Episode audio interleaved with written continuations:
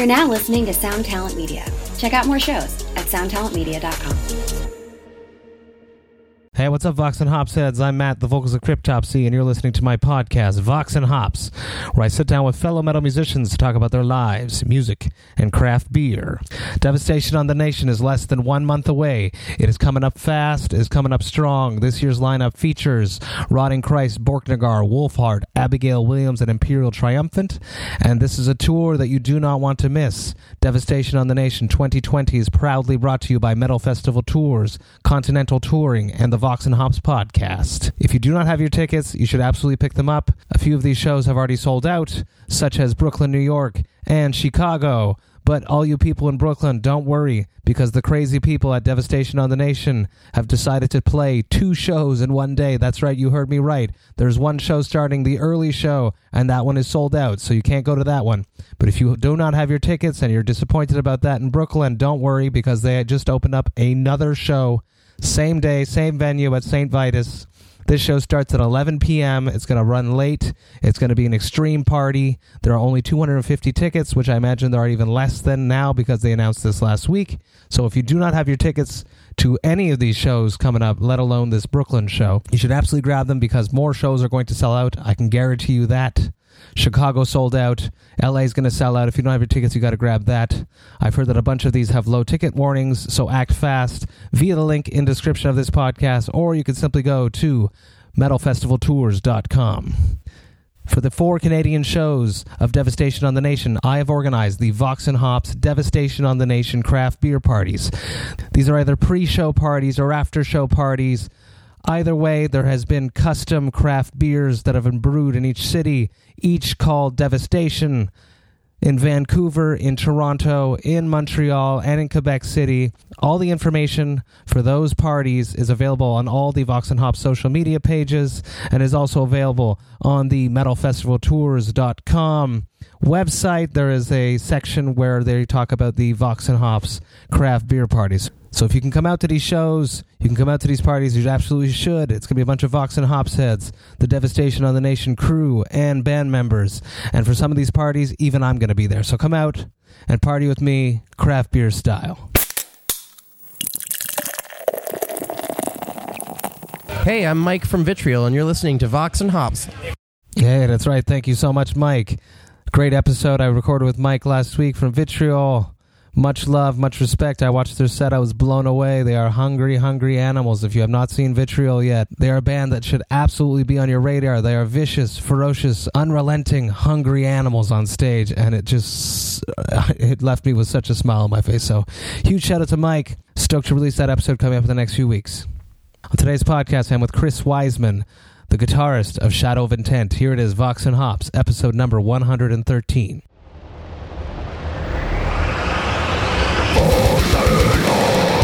I warn you, what you are about to hear is very disturbing indeed. Hey, what's up, everybody? Today I'm with Chris Wiseman. Hey, how are you? From Shadow of Intent. I'm very good. How are you? Not bad, not bad. I'm super stoked to be with you today. You are about to play at the Fairmount Theatre, a sold-out show in Montreal. Yeah, we're very excited about this show. It's our biggest headline show to date. Is that true? That is true. I'm super stoked for the hype. I believe in it. When my guitarist, Christian Donaldson, showed me the early mixes of your record, I was like, who is this band? What is this band? What style is this band? And then the record dropped, and I listened to it in its entirety, and I was completely absorbed. I loved all the levels of... I could feel where the inspiration is from. I spoke to Ben. I had him on the podcast. But Chris was like, no, you need to speak to Chris. So I'm stoked to be sitting down with you right now. Oh, stoked to be here. Very nice of Chris to say. Classic Vox and Hops question. Take me back to your youth. When you're at home, growing up as a young child, what music was playing in the house when you weren't in control of the music? Gotcha. So we didn't really... have like a radio going much, but my parents are both professional musicians. My mom is a violin player and my dad is a upright bass player, so they were playing classical music, but it wasn't coming through like a speaker. It was just them playing the music themselves. Wow. But as far as like a CD, Again, not through the house, but the CDs I was introduced to were the Beatles. The Beatles were probably the first band, not like a solo whatever, but like as far as like a rock band that I first heard would be the Beatles. It's a very good place to start. That's for sure. Very good band. What was the discussion like with your parents when you told them that you wanted to be a metal musician versus a classical player? It's not very much support. So I started off piano at 6 and started cello at age 12, and then how did this happen? I don't want to say forced into playing both, but we'll say forced into playing both just for fun. And by the time I was 14, I discovered this video game. My brother showed me Guitar Hero 3, and I hadn't really heard the music on it before. I had heard the name Metallica somewhere, but I didn't really know what it was. And then Guitar Hero 3 had this Metallica song called One, and that quickly became, at the time, one of my favorite songs ever. So I decided, you know what, I really do like music, but I don't think cello and piano is what I really want to be playing. I want to be playing the guitar, and there's very little support from my dad, but he reluctantly took me to the guitar store, Daddy's Junkin' Music it's called, and got me the cheapest Squire they had, and the Line 6 Spider 3, one of the cheapest amps there was, so I could at least get started. And yeah, definitely not as much support or enthusiasm as playing the cello, but I at least got started by the time I was 14. Was it at the point when you discovered this Metallica song, One, were you like deciphering it out on the cello, on the piano? Before transitioning to a guitar? I believe so, something like that. So before I had got that electric guitar, I did go to music camp a little bit, and there's like an acoustic guitar teacher, and so I had at least like a nylon classical guitar that I was deciphering out these Guitar Hero songs. There was a Muse song called Knights of Sidonia. There's Slipknot, Before I Forget. There was, you know, a lot of good songs on that game, if you've ever played it. I have, of course, yes. Very good. So yeah, definitely deciphering out some stuff before even getting my first electric guitar. It's almost funny that video games have such an important role in the creation of your career. I would not have known what metal was if it wasn't for Guitar Hero 3. No one had introduced me to metal before that game, to be honest. From what I spoke with Ben, Shadow of Intent was like a Halo homage band initially. Right, so I had written a few songs for my old band at the time that dissolved, unfortunately, and I had met Ben at a show and wanted to collaborate with him, and I said, why don't we use these songs from this band that just dissolved? And he said, cool, but is it cool if I write all the songs about Halo? I said, I don't care, write about whatever you want. This is just for fun. No expectations whatsoever. Just do what you want. Your vocals are great, so I'm sure it'll sound fine. Whatever you write it about. So you learn guitar. you learn metal music through a video game. Shadow of Intent gets its creation, its lyrical concepts from a video game. That is correct. I think it's super interesting that both of these things have tied in together. That's funny. I didn't make that connection, but that is very true. It's without video games, there might not be what Shadow of Intent is right now. That's 100% true. Wow. I just spoke with Bryce. I asked Bryce this question. How can he explain the hype behind Shadow? How do you explain it? You guys are super hot right now. Everyone is all about you. I love the record. The record's strong. How can you explain it? I definitely can't. I can definitely provide a few guesses. From what I understand, from the beginning, Ben did his best to be an active member of like the Facebook metal community and would support other people's projects and would always promote his own. and that sort of got the initial word spread.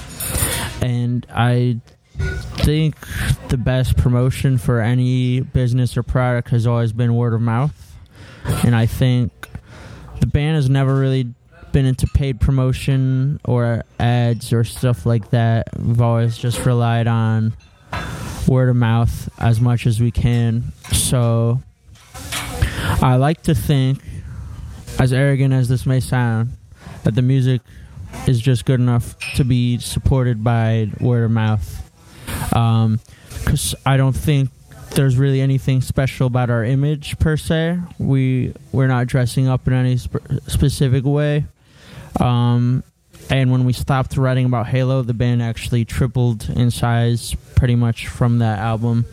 So I don't know if it's about the Halo either. I think, speaking truthfully, Ben is the best vocalist I could really hope to work with. I've, toured with many bands, listened to many bands, and I can't really imagine anyone doing what he's doing. There are a few that come close, like Alex Terrible from Sartre Prevail has got some crazy pipes. Maybe even on this tour, Kyle from Brand of Sacrifice definitely comes very close. He's an excellent vocalist, but yeah, there's not many that I can think of that can do what he's doing. Absolutely, I agree. Shout out to Kyle, Vox and Hops alumni. Much respect for his vocals. Yeah. How do you go about writing? What I loved when I listened to Melancholy and I was blown away was just the vast amalgamation of different influences that you've made your own. Let's talk about some of those. You guys are almost a modern, more for me because I'm not necessarily a fan, but you guys have put in to modern death metal some Dimmu Borgir-esque moments. How did that all come about? Where did those influences come from? So yeah, since the beginning, there have been just an infinite amount of influences. I never once thought about making the band sound exactly like a specific band, at least not later on. So from the beginning, our first EP was very influenced by this band called As Blood Runs Black. Their first album was a melodic death metal, melodic deathcore type thing. And they had a signature sound that was very captivating for me at the time. So if you listen to our first EP and you listen to their first album, I'm sure you could derive some similarities. But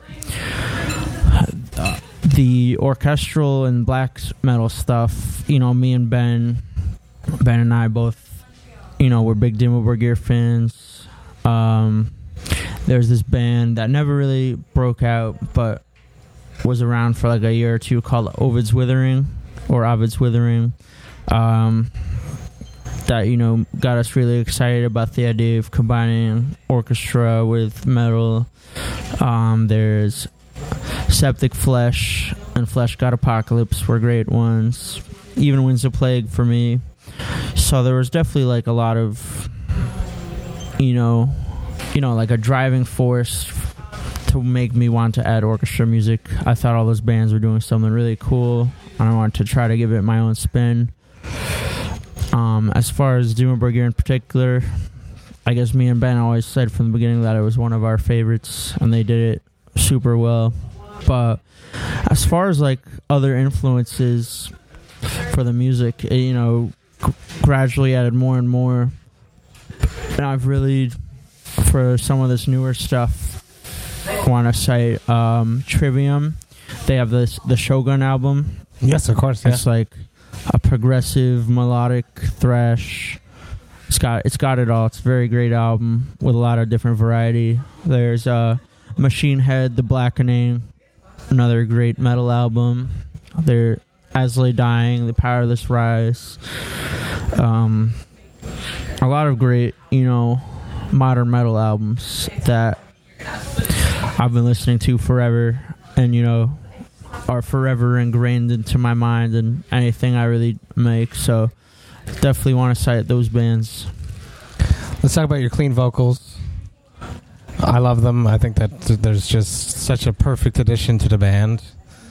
How important was it for you to include them on the records, to add them, to give, because it really gives like a breath of fresh air when you're listening, is what I find. Right. Yeah. So I guess it was very important, especially considering I have never really been a singer my whole life. I've never considered myself great at it, but on our first album, I did sort of a, we'll call it a Septic Flesh impersonation that came out not ideally, and I the reviews weren't stellar for that, so I, you know, tried something new on a Reclaimer album where there's this song called The Horror Within, where basically I really wanted there to be singing on this part, but the note was really high, so I just belted out really loud until I could hit the note, and it sort of came out as more of a yell.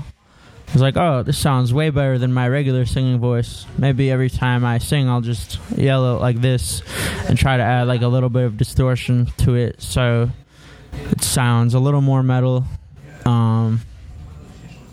as you know, Trivium or Machine Head would. They're not very clean when they sing usually. They add a little distortion. So after that, I wanted to add it to a few more songs of the album, and it came out, you know, decent.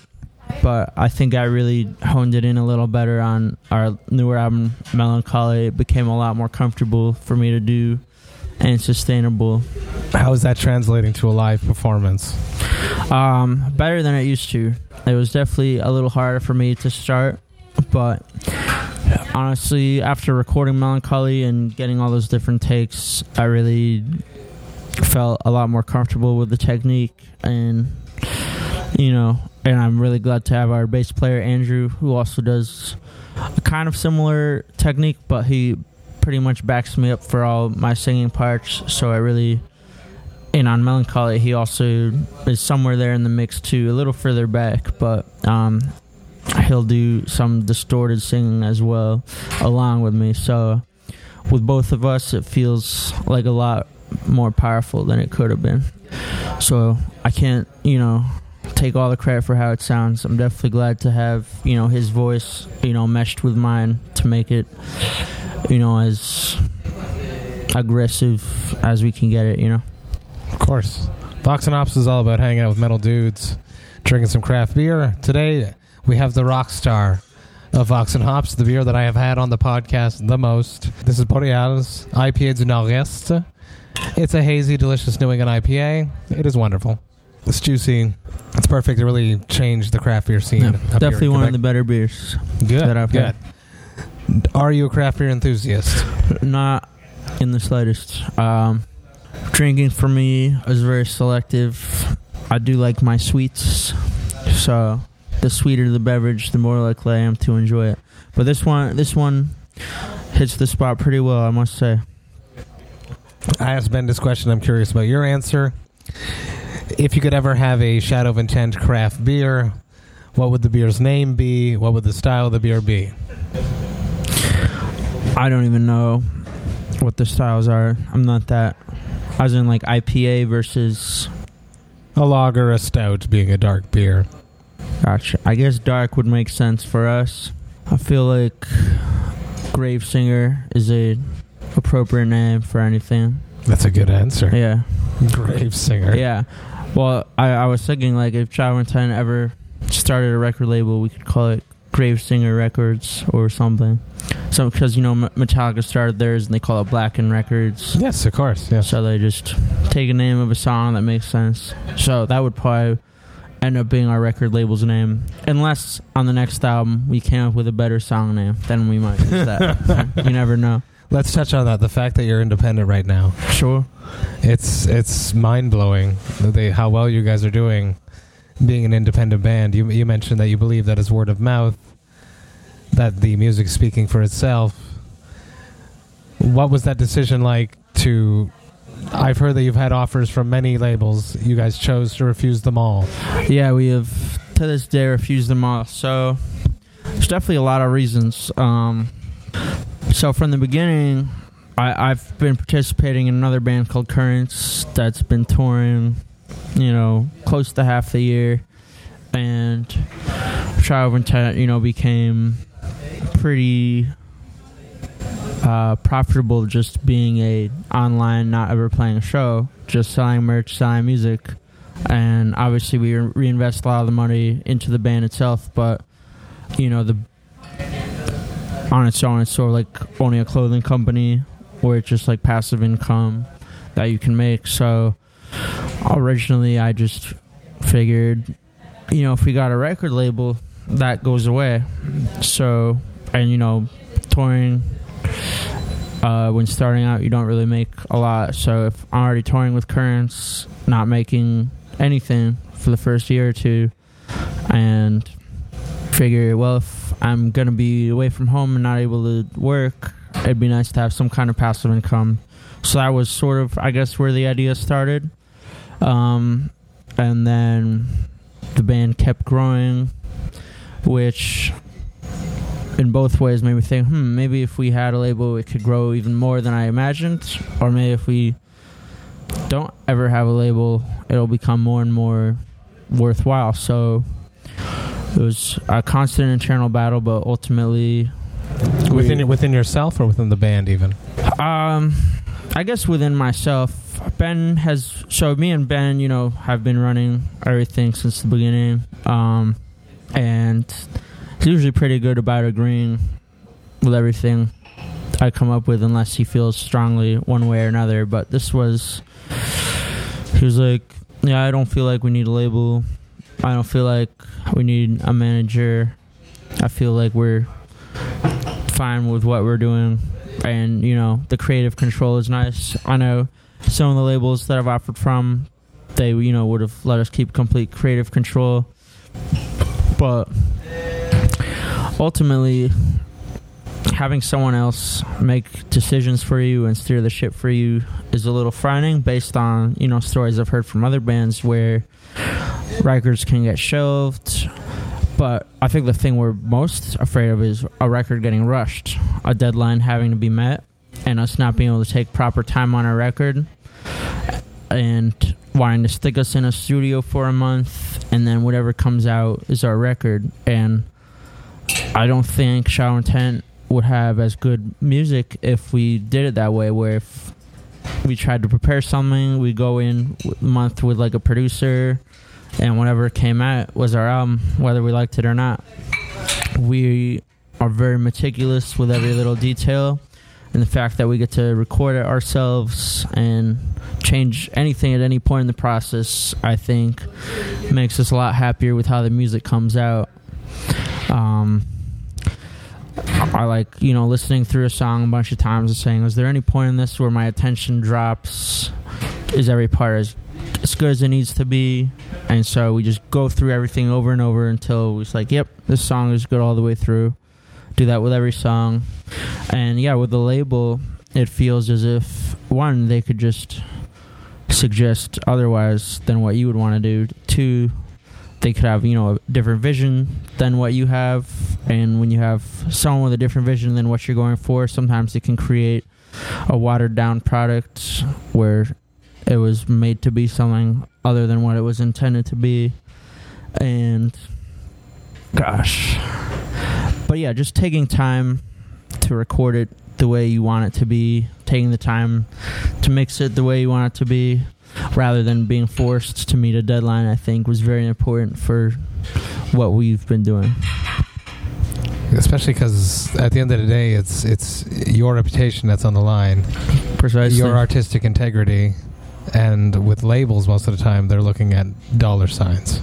Yeah, we really just, you know, our main concern is, are we happy with what this music is? Does this represent what we want? And when you have other people's interests, it, you know, dilutes your own interests. And it just seemed, whenever we talked to labels, they, you know, said some interesting things. And maybe our band would be bigger if we were on a label, but maybe we wouldn't be. And we'd basically be paying to take a chance on that. I'm sure maybe it's a safe bet that we would be, because someone like Nuclear Blast has like a lot of power and distribution and ability to make things happen. But I just noticed that some labels will prioritize other bands, and some bands will just get shelved and not really see the benefits of the label, and they're just sort of getting taken advantage of, kind of. Or they just get coasted. They got distributed, they got but minimal attention. Yeah. And the label's like, well, this didn't do what we thought it was going to do, but we'll keep taking your money, and you're still ours. Right. So without being on a label, there's a lot of stuff that comes with that, such as having to fill all the roles that a label does. Right. How have you guys handled that? You say no manager, no label, no booking agent. So the booking agent thing is actually an exception. So our story with booking agents, we started with when we booked our first few shows, we had no agent. But once we announced that we were playing live, we got contacted by the agent that Currents had at the time, JJ Castier from 33 and West. He still books Oceano and Spite and a couple other bands. And he put us on tours with Carnifex, Oceano, Black Dahlia Murder, Whitechapel. I mean, the Black Dahlia Murder, you could argue Trevor put us on it. When I asked Trevor about it, he said he put us on it. But I mean, JJ represented us, and I'm sure shout out to Trevor. Yeah, he's Trevor, the man. Great man. But you know, JJ, you know, submitted us and put in like work for us, and you know, so he provided a service for us. And later on that year, we parted ways, and we were independent for a while. And the craziest thing, we were still getting tour offers. We ended up turning down around 20 tours last year. But there was one we accepted that Currents manager came to me about, was the Despised Icon tour, and we were all like, that's a band, you know, Despised Icon is the first deathcore band I ever heard. It's very special to all of us, so something we decided to do. So last year we really only played 3 weeks of shows, and it was just that one tour, and the rest of the year was devoted to making our album. But eventually, we just got a new agent, Nick Storch. He books Ghosts, he books Behemoth, Dimo Borgir, Cannibal Corpse, As They Dying, just great selection. So when I got an email from him, I was like, well, we need to have him. It's worth, for someone like that, we don't need to be independent if we have someone like that on our team. So especially for booking. Booking's right. An annoying job. Yeah, I don't mind managing. I don't mind distributing our music to the outlets. But booking, I can't book mine on tour. I don't want to look up every venue and contact every venue. If we are supporting a support tour, that's easy. So the Despised Icon tour, we didn't have an agent. It was very nice. I didn't really have to do much of anything that I wasn't doing already. The Spies Icons agent was handling all the booking. The guarantees were all there. So it is possible to do it without an agent if you're doing support tours. But if you want to do headlining tours, you really do need an agent. And if you want different opportunities for support tours, like Nick Storch will be announcing these later this year, but gave us some pretty large opportunities that we might not have been able to get without him on our side. So it's amazing. It's amazing. So we're very excited to announce those tours coming soon.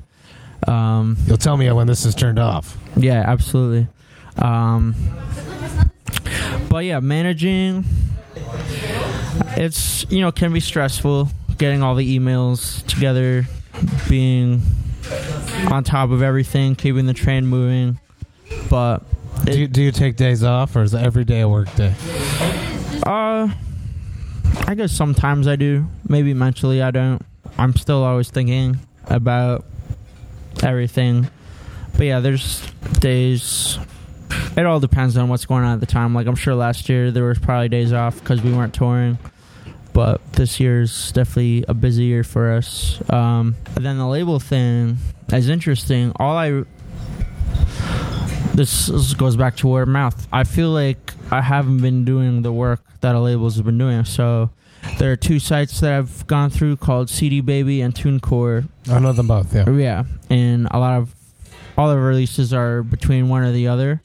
And when our first album came out through CD Baby, I found our songs started getting on Spotify playlists, which anyone who knows you know, the modern music world, the Spotify playlists are one of the best ways to get discovered and get your music out there. So we were discovered by Spotify playlisters, and that in itself created a momentum and a trajectory for our Spotify numbers, which is, you know, become a larger portion of the music industry.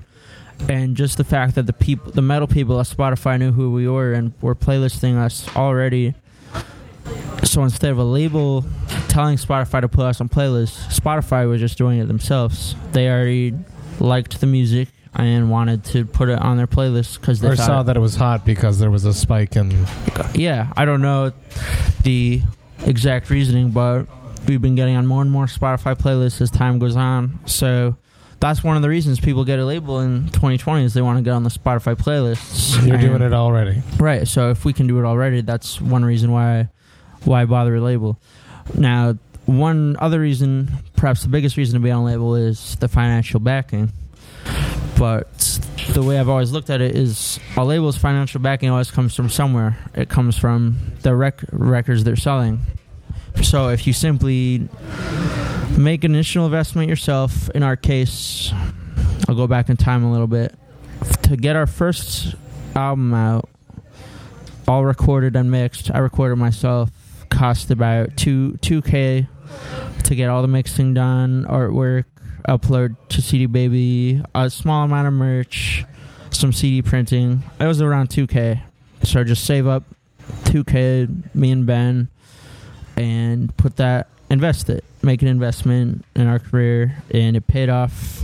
So every year, making more and more money, and we could invest more and more into better mixed albums, more production, more merch. From my boy Christian Donaldson. Right, yeah, Eventually, Christian Donaldson did the mix for us, and it's the most satisfied we've been with a mix ever. We're definitely using him again. Yes, Vox and Hops alumni. Let's go. The financial backing. So eventually, it just was like, well, if we just put this money aside, it's as if we're getting label advances. Say we make, you know, back then we were making a little less, but after like several months, we, you know, had $30,000 in our account sitting after our first album came out, and we're like, okay, well, we can afford a good mix for our second album. We can afford to make music videos. We can afford way more merch. The merch is a big thing, by the way. Like, of course, we wouldn't be able to afford any of the things we have if it wasn't for the merch store and the people buy merch. So thank you to those people. Yeah, shout out 100%. To all the supporters. Yeah. And in fact, we actually had one or two guys who were just nice and donated a couple $100s to us in the beginning. They just supported us, so shout out to them. So after putting aside money, and we had, you know, $30,000 sitting around, we could invest a lot into the second album, and then after the second album, you know, it just went up from there. And eventually third album we actually did invest like probably a full $30,000 into, because spent a lot on music videos. We had some really cool music videos. I actually don't even know the exact numbers, but I just know we did invest more and more as time goes on. And I think the investment is important. When I started out, I was like, oh, we're doing good. We don't need music videos. We don't need crazy production. We just, you know, can do whatever and people will like it. But honestly, I think not looking cheap is very important, at least for us. If you can present yourself as sounding just as good as every other band there is and looking just as good as every other band there is, that's important, because then you get taken as seriously as the other bands. And I like to think that the way this tour happened and the way the album was received is a result of that. Is just we invested in what we were doing and made sure everything looked a certain way and sounded a certain way, and everything is paid off. Exactly, everything. Yeah, we've never once gone into debt. We were just, don't spend money we don't have. If we need more time to save it up, we will wait. That's no problem. That was one other thing. We were never really, I don't want to say we didn't rush, because there were times when I said we need to get the album done or else people are going to forget about us. We need to keep the momentum going. But at the same time, we didn't ever want to sacrifice the quality of what we were doing. So I, pushed Ben to, let's get these vocals done. I need to get these songs done. But at the same time, if they weren't done the way we wanted them to get done, we will spend more time on it.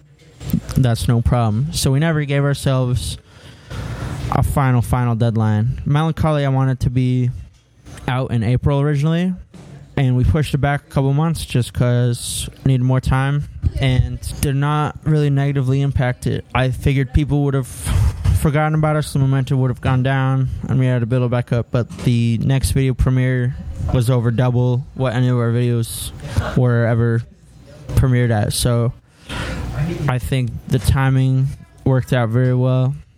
Having Trevor was very nice. Again, shout out to Trevor. Very great man. Very lucky to know that guy. Yeah, he's a future Vox and Ops alumni, and he doesn't even know it. Oh, he will be, yeah. And then the other thing labels do, besides the money, is just like the general marketing and advertising. And that's the one thing that I feel like if we had a label, they would be putting more legwork into that area than I have been. And maybe that's a potential criticism of this band, is maybe we could be spending money on advertisement. Maybe we're crazy not to be spending more on advertisement. But you're playing so that half of this tour was sold out. That is correct. So on one hand, I can say we don't need it. We're doing fine the way we are. But on the other hand, you're like, well, maybe we could be doing better if we were doing it. I guess I just heard rumors. I'm not sure if this is true, but that if you start paying for social media boosts, then the algorithms change, and then your posts without boosts are lower than they would have been if you had never started boosting. So I was honestly just scared to do that most of the time, so I never ended up doing that. Well, I mean, we did it every once in a while, but we never relied on it. And then YouTube, I tried. There's like a way to boost your YouTube videos, and I tried figuring it out, and it didn't work, and I just gave up. And maybe that was stupid of me. Maybe I should have spent more time into it. But again, everything that you guys are doing is just so organic, though. So I feel like there are services that a label could provide for us, but I've seen, bands of similar size on a label not growing at the same rate. So to me, that suggests that a label might not always be what it's cracked up to be. But I will say that when Currents signed to its label, our numbers did grow a lot, and I think Currents' growth definitely benefited from having the label. But in this case, I don't think that's again, you'll never know. Maybe we could be as big as Behemoth already if we were on a label, but I don't think so. I think we grew about as fast as we could have if we did have a label, in my opinion. Will Shadow ever sign to a label? Is it something that you'll just always say no to, or if the right offer is there? I guess I don't really know what the right offer is. We have been offered 50-50 deals, which are, pretty cool. But I don't even know if that's enough, if that's worth it for me. At the moment, it just seems like it's not the move, and it's kind of become our identity to not be on a label. But, maybe it'll change one day. Say if we make a bad move and our trajectory goes down and we need to be saved by a label, maybe that's a thing that could happen, but I'd rather not think about that. Of course not, no. You mentioned early on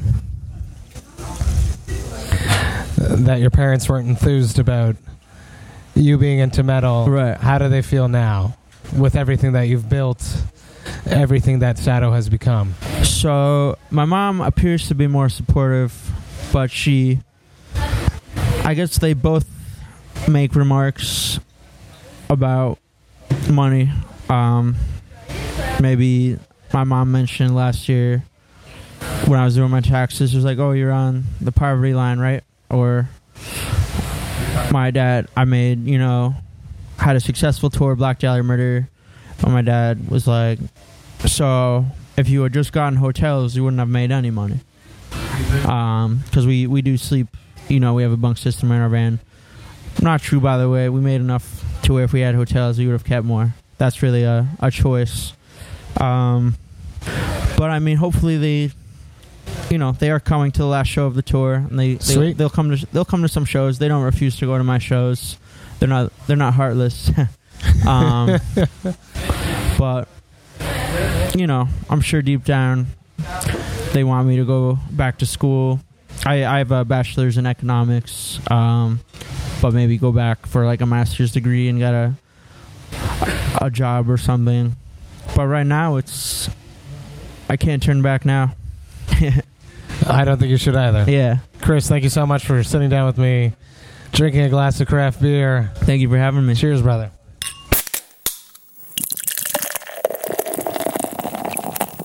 Hey, thank you all so much for listening right to the end. You know that I love and appreciate that. I had such a great chat with Chris, so smart, so insightful when it comes to being an independent artist. A lot of you people listening to this podcast right now, start taking notes because he has cracked the algorithm of how to be a successful independent artist. I am in awe, and I just love watching smart, young, talented people accomplish their goals and take it so much farther. I can't wait to see what the future holds for Shadow of Intent, but it's absolutely bright. So huge shout out to Chris. Thank you so much for coming out to the podcast. I'm so stoked to see what's coming up next. As always, the best way to support the Vox and Hops podcast is via the Vox and Hops Big Cartel page. Up there right now, we have 3 items. We have the pre-order for the very first Vox and Hops Enjoy Life Metal and Craft Beer Zip-Up Hoodie. I will be closing the pre-orders for this on this coming Wednesday, on March 4th. If you have not placed your order yet and you intended to do so, this is me reminding you nicely, because after that, they're gone. I'm not going to be making any more. This is another limited item. I will not be making another hoodie such as these. So if you want one, you better pick one up before March 4th. I also have a few of the restocked Vox and Hops Cuff Knit Beanies and the 9-ounce Vox and Hops branded tasting glasses. I only have a few of these left. These are exactly the style glass that I use when I'm at home drinking craft beer all the time. As you can tell in my pictures, I really like it. It feels great. It is the best format if you want to share great craft beers with your friends. I hope you guys have a great weekend. I hope you have a great week after that. And remember to enjoy life, metal, and craft beer. Cheers, Vox and Hops heads. The number you have reached is 100.7 WMMS. It wasn't just a radio station, it was a lifestyle. Cleveland is a rock and roll city for sure. I do like the yeah! Down! The Wrath of the Buzzard. WMMS. Cleveland. The rise and fall of one of the most iconic radio stations in America. Profiles, The Wrath of the Buzzard, PROH Files. Subscribe now wherever you get podcasts.